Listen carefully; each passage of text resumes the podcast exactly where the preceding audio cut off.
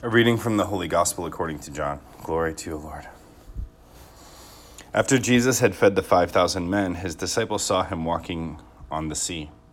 The next day, the crowd that remained across the sea saw that there had been only one boat there, and that Jesus had not gone along with his disciples in the boat, but only that, that his disciples had left.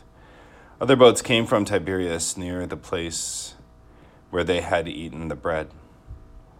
When the Lord gave thanks, when the crowd saw that neither Jesus nor his disciples were there, they themselves got into boats and came to Capernaum looking for Jesus. And when they found him across the sea, they said to him, Rabbi, when did you get here? Jesus answered them and said, Amen, amen, I say to you. You are looking for me, not because you saw signs, but because you ate the loaves and were filled. Do not work for food that perishes, but for the food that endures for eternal life, which the Son of Man will give you. For on him the Father, God, has set his seal. So they said to him, What can we do to accomplish the works of God?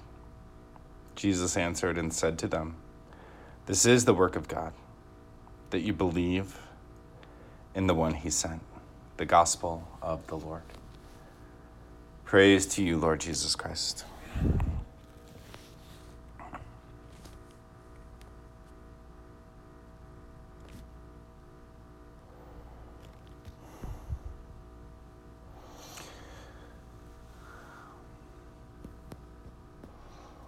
After feeding the 5,000, our Lord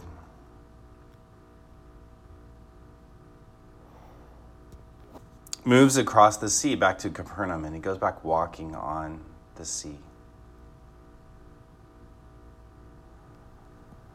And the people in the crowd don't realize that, they don't know that, but when they notice that our Lord is gone and the disciples are gone, they go to find him where he is. And they know that sort of home base for Jesus and his disciples is Capernaum. And so they all show up at Capernaum.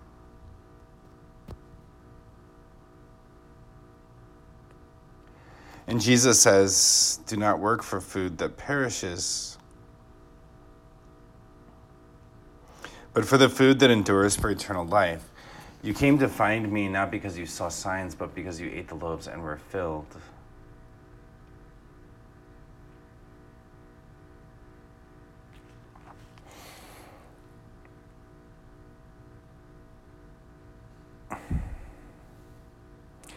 And then they ask, What do we need to do to accomplish the works of God? And Jesus answers simply to believe in the one he sent. All you have to do is believe in me. All you have to do is place your trust in me. All you have to do is give me your heart. That's really it. And in our own time, lots of people ask the question well, what do we need to do to encounter our Lord? Or what do we need to do to encounter our Lord right now in the midst of everything that we're doing? When we can't go to Mass, how do we encounter our Lord? And the answer is still uh, just believe in the one that was sent. To just trust Him.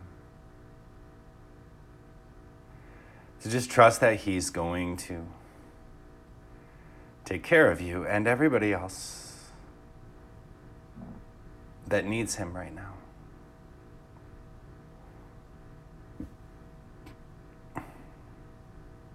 It's really the only thing that matters.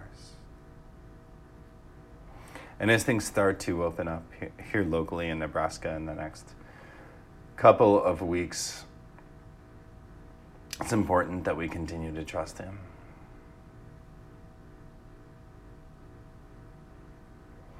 Because things inevitably will not go the way that the way that we think they will.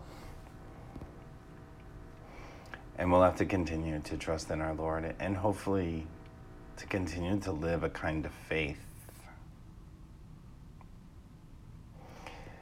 that runs deep into our hearts and provides a foundation that the sacramental life of the church will rest on top of. And so today, let us pray that our Lord increase our faith, that He increase our capacity for trusting in Him and believing in Him, that we always may be satisfied because He, in fact, is the one that fills us.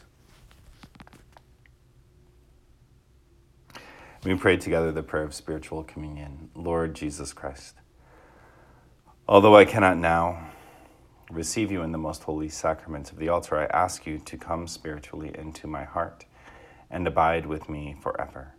You in me, and I in thee, in time and in eternity.